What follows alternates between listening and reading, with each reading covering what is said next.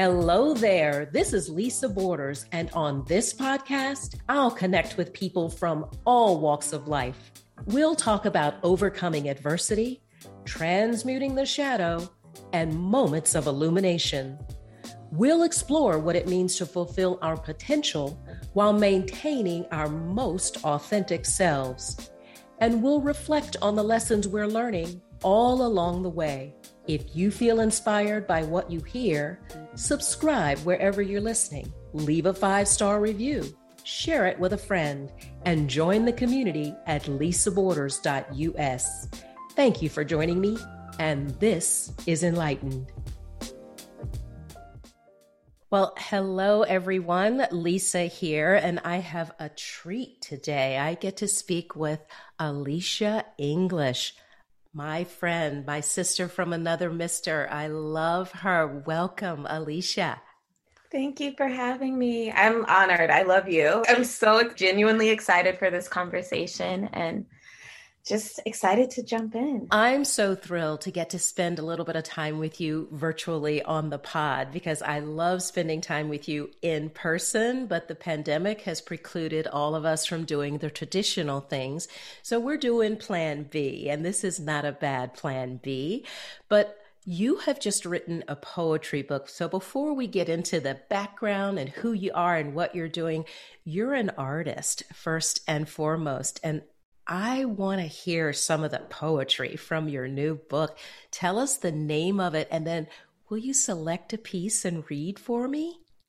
I would be honored. Okay, so my book is called I Wrote This to Heal, and it's really just a collection of different reflections and notes and poems and pieces that really lived in my journal. I like to say that it is very humbly created and offered. And I really truly feel like it is a book that I felt called to do. And actually sharing it with other people, I think, is in service of what I felt called to do. So, and I think you might pick up my nerves a little bit there. And that's normal is that something i've learned is it's normal to feel nerves when you're sharing something that is so intimate and so personal and nerves are okay and they're healthy I think sharing this book right now, I'm very much about looking at things that picking up things that I'm afraid of, picking up things that I've called fear, mm. and actually looking at them. And sharing this book is one of those things where I was like, why am I so nervous? Why do I feel this fear in sharing this? And the first part of my book, in the opening, I really share why publishing this book was reclaiming that fear and shifting that narrative in my relationship with what I felt afraid to do into something that could be a source of power and for myself. Oh my goodness, that, that's courage personified to be able to look that fear, stare it down, and then say, I'm going to eat you for breakfast. Let's go get it. Please yeah. read a yeah, piece for transform me. it. Sure. Okay. This is actually a piece. I read my own book for the first time this weekend and it was super powerful, but this one is one that always comes up for me, and I come back to it very often when I feel myself shrinking. So, this is called abbreviate.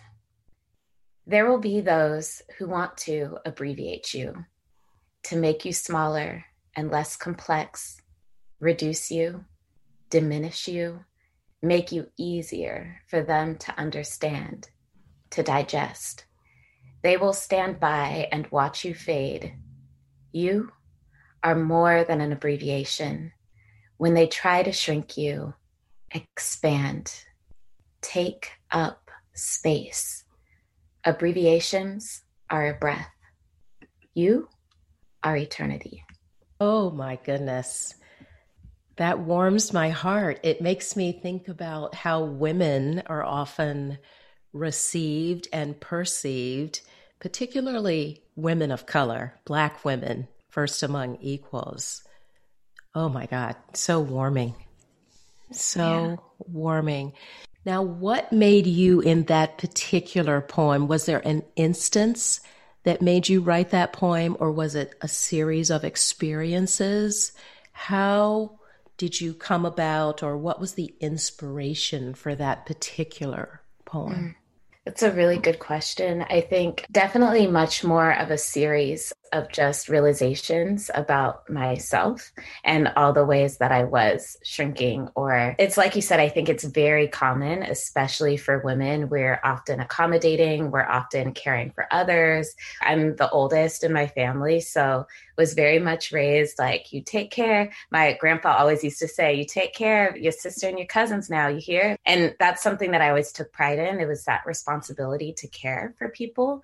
And I think in that it can be really easy to lose yourself. And that is something that is a series of lessons. It's something that I'm still learning and just increasing awareness of when I'm doing that. Also, just in work, sometimes I don't know what it is. I don't know if you relate to this, but when people really see me shining, sometimes sometimes I just feel like, oh, that was too much. It's uncomfortable. Let me dim that light a little bit. And I am continuing to unpack and understand just how deep it goes and where I learned that. And I don't think that I'm unique in that, but it just feels so naked sometimes to be seen in your power fully. And I am now in a place where I'm like, okay, let's not just step into it, but let's stand in it. And it's not even about me. When I stand in my power, when I take up that space, when I expand, it's actually honoring God and it's honoring my own divinity, myself as God that lives within me. So that's how I think about it now. And that's been really helpful. Like, it's not just about little me. No, this is what you do. And it's not like all of us should do this. And especially for Black women, it's no, just take up all the space, literally take it up. Take it up. You know what? I cannot agree with you more. And I don't think it's about ego, me. I think it's about collective we. There has mm-hmm. to be a new embrace of women in general, but Black women in particular, because we've been supporting a whole bunch of stuff, not just our biological family or our extended community family we're like holding up democracy. We're like helping in so many different ways. And we've been doing it literally for centuries. So let's talk about how we learn these behaviors. Let's go back to when you were a little girl and remind me of where you're from and how you grew up. And that I know has some input into how you operate day to day, but also what has driven this creative energy to come out of you in such a fulfilling burst? Yeah. I grew up in a very close family, very much with the collective in mind, very much a family that is rooted in being of service. I grew up in San Jose, California. My grandparents were moved from Detroit and were two of the first Black people, not the only, but early, my grandpa was the second black doctor in, in San Jose. And when was this, Alicia? What, circa what? Uh, circa 1950s. I okay. Be, yeah, somewhere in there. But yeah, that is what was modeled was service. The way that I understand it, it was never just about them and their family. And when they were able to open certain doors and the story that I always love to tell that they shared is they couldn't get a house when they moved here as Black people. So my grandpa rented an office in downtown San Jose area off of Julian. And they actually were living in this back of the house for a long time where he was also practicing. Eventually, they got a home and they bought land and they built their home literally from the ground up. And for me, that was just so beautiful because it's not like they arrived there and were like, okay, we made it.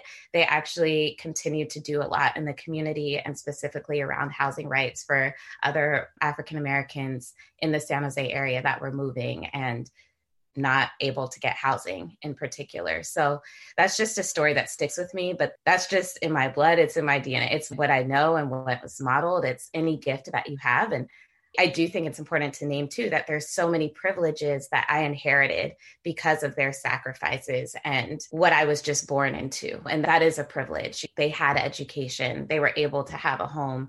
And with that, there's certain responsibilities that I feel I carry as well. It's complicated in that for a long time, I think that sense of responsibility meant I had to show up in a certain way or speak in a certain way. Or I think there was always a little bit of just monitoring what I shared and how I presented it. There was a lot of thinking about how I presented.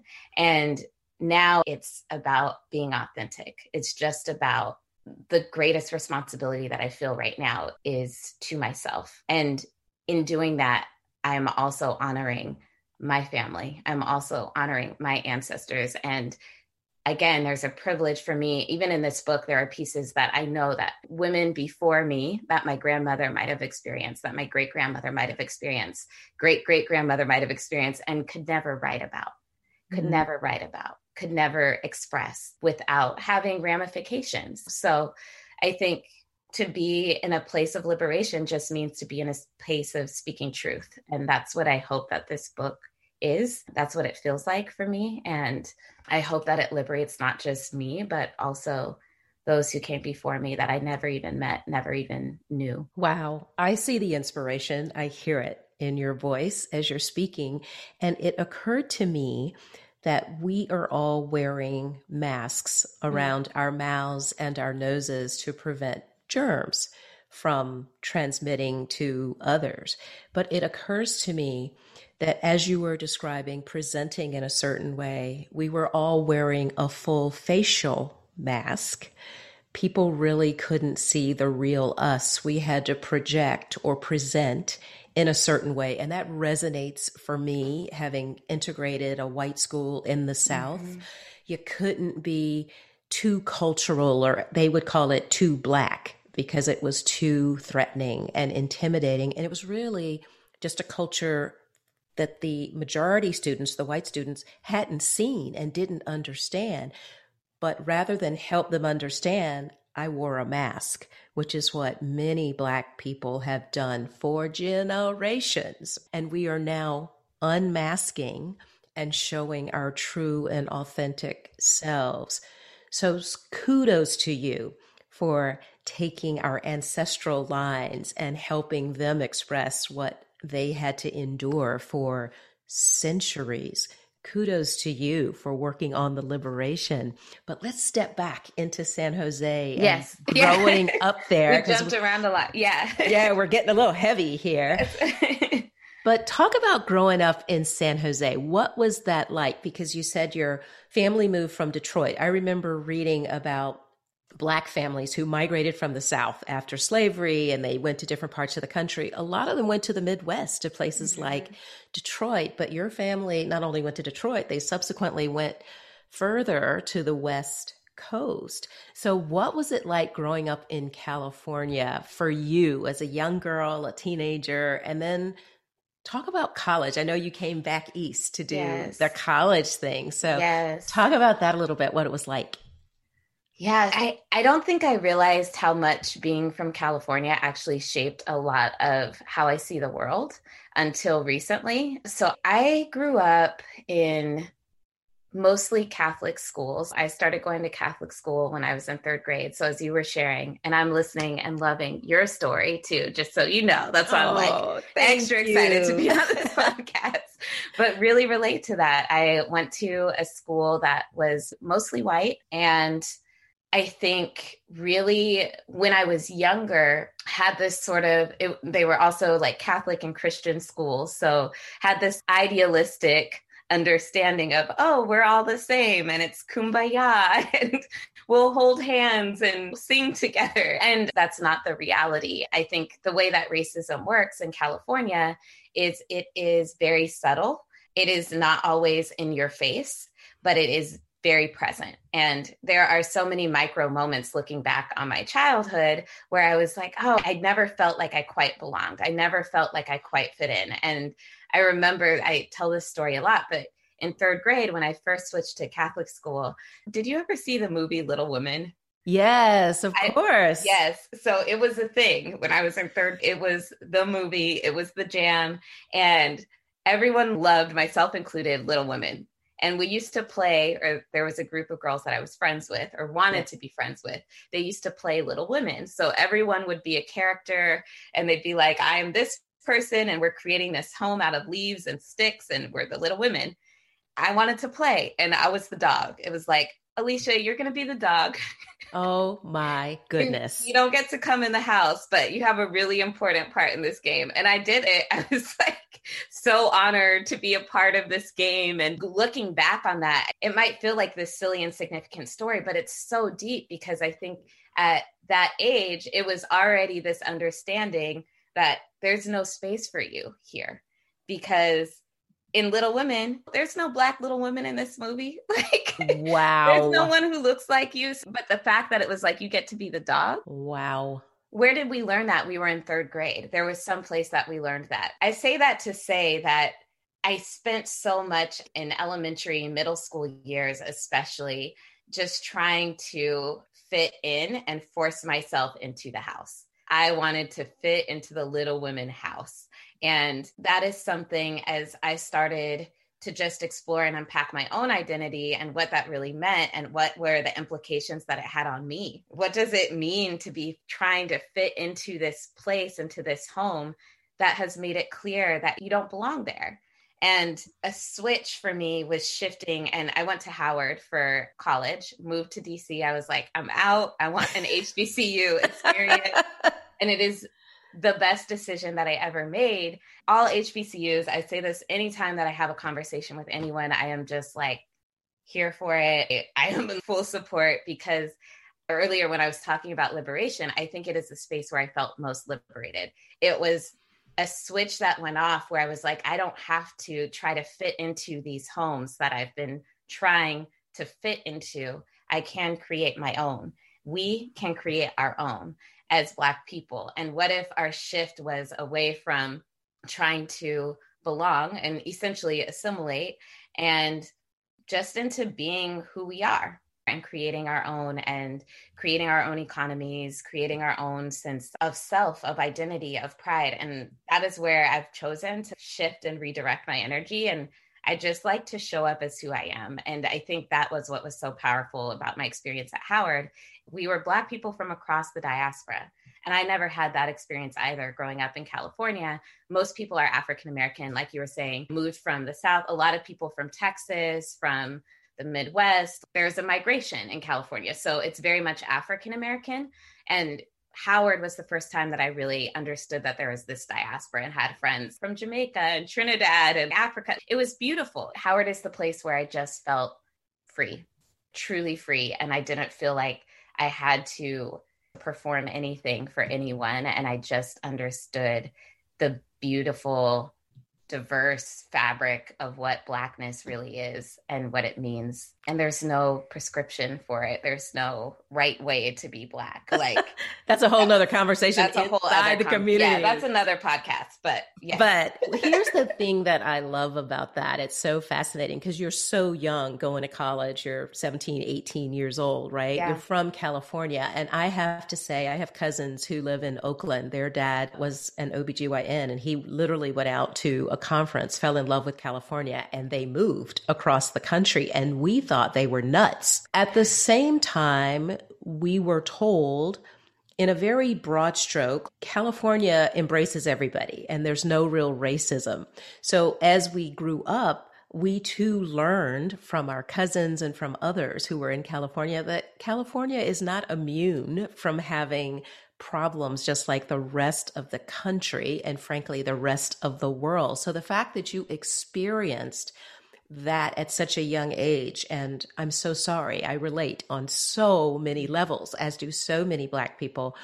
Your perception was you could fit in and that this was a place and a space. It happened to be the little women game but that's a microcosm of America exactly. and the yeah. world. So the fact that you had this aha moment or a moment, frankly, of enlightenment that you could go to Howard and feel free and feel totally comfortable, not only in your blackness, but learn about black people from all over, not just the country, but the world.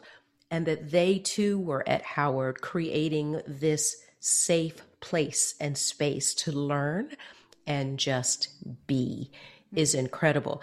And let's just say hello to all the HBCUs yes. and Madam Vice President. Like yes. we are arriving for sure. I love it. I love it. Talk a little bit more about not only Howard, but when you tapped into your creative self, mm. because you are now a published author. Yeah. You published a book.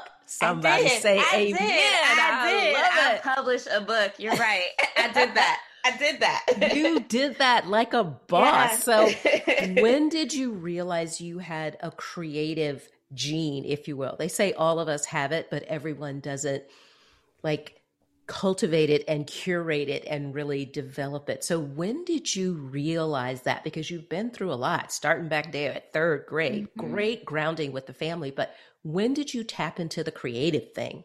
Yeah, always. Mm. I think this book is just reconnecting with it and remembering it. But even then, actually, creativity and creative expression was the thing that I found solace in. So I escaped a lot of the things that I was experiencing. And people would be like, oh, Alicia's, she's an interesting girl. She's in her own universe. and it's, yeah, I created my own universe because the one I was in was, I didn't belong there. I didn't fit in. So I was always creating these stories. And I have journals, binders, and folders, books, stories, things that I would write. I used to write plays and I would cast my cousins and my sister and be like, okay, you're going to play this role. You're this person. this is the script. That's the perk of being the oldest. You get to people listen. But that was literally, I've been doing that forever. And I got really into theater at a very young age and performance. I think there was a phase where I was trying on these different things. I was like, I'm going to run track. Like, my sister's an athlete. She's super like athletic, and I come from a family with a lot of athletes.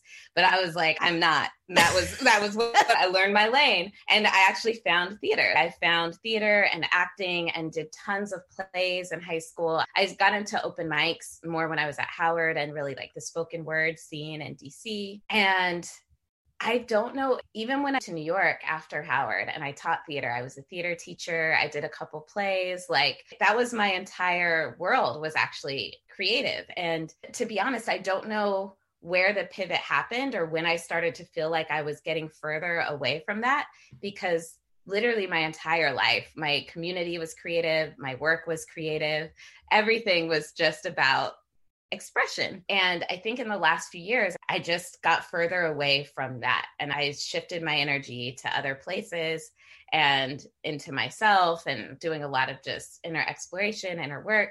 But I say that to say this book is actually just coming back home. It's coming back to the things that I always knew. It's remembering. It really is. So the short answer is I've always been creative. I've always been a writer. I've always been an actress. I've always been a creator. I think we all are. I actually think that is the human experience. Like every human is put on this earth as a creator. We all have the power to create realities. We all have the power to create our lived, ex- like manifest, to create whatever it is that is in front of us. That is creation. And that's what we're all called to do, I believe and just with our own unique gifts and talents. This is just remembering mine. Oh, I love that. It's such a fascinating perspective because I know most times when I've spoken to people about artistic gifts, we immediately think, well, I can't sing, I can't dance, I can't paint. Can't is the operative word. You can, right? It's a mindset thing. And as you talk about shifting, moving away from your creative self and coming back to your creative self, it's really a fascinating journey because you don't know where the pivot is, but you knew you needed to pivot yes. in some way, right? You, you needed to come home to your creative self. But what I find so interesting is that you had that experience in third grade you actually took the pen and started writing your own plays so you could write yourself and your sister and your cousins and everyone into the play creating this reality where you did belong and where you did find comfort Tell me a little bit more about the New York thing and the theater part. I didn't uh, know oh. that at oh, all. Oh, really? Yeah. no. So tell me more about that.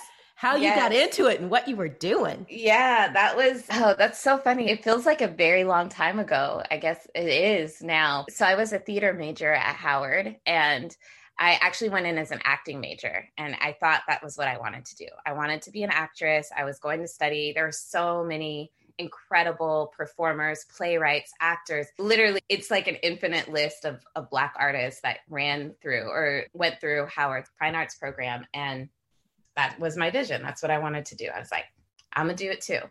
And I actually ended up working. There's an organization called Young Playwrights Theater, and I started doing some after school programming and like interning with them. And I loved teaching. I loved it. And I didn't even know. I just loved working with young people. I felt like there was a lot of reciprocity in it because when I was teaching, I was also just charging my own creative energy and by and learning so much. I think the thing about teaching that I love is it's actually just a really rich learning experience as a teacher. It's not just you are just teaching and giving wisdom. I don't believe in that at all. There's, again, reciprocity is the word that comes to mind. And I learned so much from working with young people. And I was just like, I think I want to do this. So at the time, there was a theater education program at Howard. I switched my major and I was, I did, took the praxis and all of that, did all the tests and got my teaching certification and taught with the New York City Department of Education, lived in Harlem. It was literally my dream. There's a book called Paris Noir, and I've always been fascinated with the Harlem Renaissance and James Baldwin, Zora Neale Hurston, all of these Black creatives actually were in Harlem I just pictured it. I was like, I'm, the streets are going to sing jazz. I'm going to be in there. Because they were all there and together. They were there together. And that is just what I wanted. And then I'll go to Paris too and create and be in plays. And we'll just, this bohemian, it was just always my dream. It's just what I saw. And it's what I lived, frankly. And what I loved about teaching especially there was one year I taught in Harlem is I was teaching in my neighborhood and I loved seeing my students.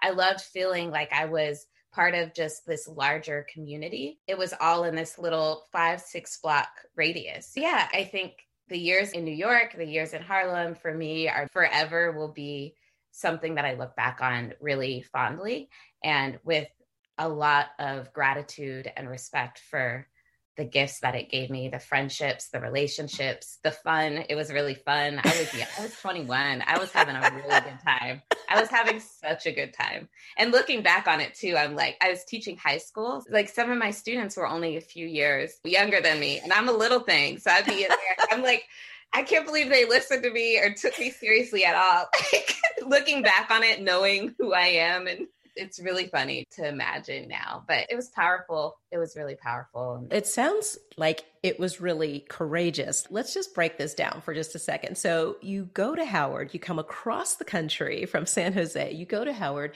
you start down one path as a major, you change that major you graduate, you get your teaching certificate, you go to another city yeah. Did you know anybody in New York when you I rolled did, up? I did. Eh, that was, I mean, that's part of why it was so much fun. There were actually a lot of people who I went to college with that were moving at the same time and others that had graduated that I was friends with. So I would go visit them on the weekends. And I thought I was a cool kid. tell me, couldn't tell me nothing. Like you could not tell me nothing. I was in New York. Like uh, clearly you were so, a cool kid, but I, I thought about, I was. I think I about I folks today who are so fearful of just talking to another person in the office next door or their neighbor next door. And you literally picked up with a new skill set from college as a young person and planted yourself, if you will, in New York, in the Big Apple. And it was a far cry, literally, geographically, the farthest point potentially that you could go in the US unless maybe you went to New Hampshire or Maine. Right. right yeah. no, I wasn't doing that. I uh, wasn't doing that. It's a little colder. It's a little colder. Yeah. For sure. So tell me how you left New York. How did you make the yeah. next pivot? Because I'm always interested in people finding their passion, but also their purpose. Because I look at you now as not just an artist, but a mature, evolved artist who is now published and put her information, her substance of herself out into the world. So, how'd you make that next pivot? Yeah. So it was just time. It was very intuitive. And so my grandpa passed away, and my grandpa and I were very close, just had a very, to this day, like I still I feel him. I know he is around, but had a very special connection. And when he passed, I wanted to come home and I wanted to be with my family. And it just started to feel far. And I think I was just at that place where I was in my mid 20s at that point and I had been in New York for a while and was just thinking more about future and what matters. And really, I moved because I wanted to be closer to my family. And in that, I'm so glad that I did because there, to be really honest, there were a lot of deaths and a lot of losses in a very short period of a few years. And it was hard. Like it was a challenging time. And circling back to what I was sharing earlier, in that, I was able to be there for my family and in a lot of ways, not always for myself, I think is and we're working on that but um, that's a journey but i think that really was the heart of that decision and that pivot to come back to california so i moved back to the bay area and actually did not intend to stay i thought it was going to be short term i was going to help out with the family stuff for a little bit and then I ended up in San Francisco. It's so wild because it was never intentional. And I actually fell in love all over again with the Bay Area, and it's very much home. But I ended up back in San Francisco because I was working as a hostess at a restaurant it was just such a funky time. I was a hostess. Hey man, we restaurant. do what we got to do. We right? do what. Oh, I'm, and it's no shame. It's more and than like I work. actually think restaurants. I really believe this. If I ever have children, I'm like, you will work in a restaurant. I learned so much and have so much respect for everyone who works in service and especially in restaurants. It is you learn how to work with different personalities. You learn how to be dynamic. You learn how to like hustle and work hard. I learned more probably working in a restaurant than I have doing anything else. There's no shade to it. It's just what it was. I went from having a very clear vision and I was just like meandering. Like I was meandering. And that was the situation. Got a rent controlled apartment. Someone wow. who I was a friend was like, I work with someone there's a room. She has a room. I know you're with family. You probably want some space. Six hundred fifty dollars a month or something. It was like ridiculous. Wait, in the Bay Area? In the Bay. Oh my god! And it was with roommates and all of that. But I was just like, okay, this is great. I'm gonna do this, and that is how I landed back in San Francisco or in San Francisco and ended up staying. It was not the intent, but things just, I fell in love with it. I have incredible community of friends and support system. And I loved being close with my family and still having a little distance and it was just really aligned. Met dijon um, and just like really met an incredible community and stayed so. Well it's so interesting. I've often been told that there's no such thing as things happening just serendipity. That's not really true. It's God's way of remaining anonymous, that things mm-hmm. work out the way they're supposed to. Mm-hmm. And we feel the pull. We don't exactly know necessarily where it comes from, but the grounding that you got as a little girl and the need, the call from home, it wasn't necessarily a physical call. You had conversation, sure, with your family, but it's almost like a heart tug call mm-hmm. and you've got to get back. For some reason, you feel that magnetism pulling you back home. So I'm glad you're back in the Bay Area where you came from originally and place that you love, but also a place of great creativity for you where it mm-hmm. all started. So as I watch you today and I look at how you're blossoming like a rose, you already were a gorgeous flower, but now you're opening up and blossoming. Talk a little bit about the internal work. Like, how did you know you needed to work on you? Young women ask me all the time, How can I be successful? How can I do this? How can I? And I'm like, Start with yourself. Mm. Like, you got to get mm-hmm. comfortable in your skin. Mm-hmm. And we're often taught to nurture others, as we talked about at the top of this conversation, but we're not often taught to navigate and negotiate life starting with self care. As they mm-hmm. say in the airline industry, put your mask on 1st mm-hmm. or you can't help anybody. Yeah. How did you know to work on Alicia? I love that question. And as you were talking, I just kept remembering, and this is still work, how it felt to put that oxygen mask on and mm-hmm. feeling guilty for it. Wow. I think we equate self care often as self indulgence, or it can feel selfish, but actually, it is the most generous thing that you can do, not just for yourself, but for people that you love.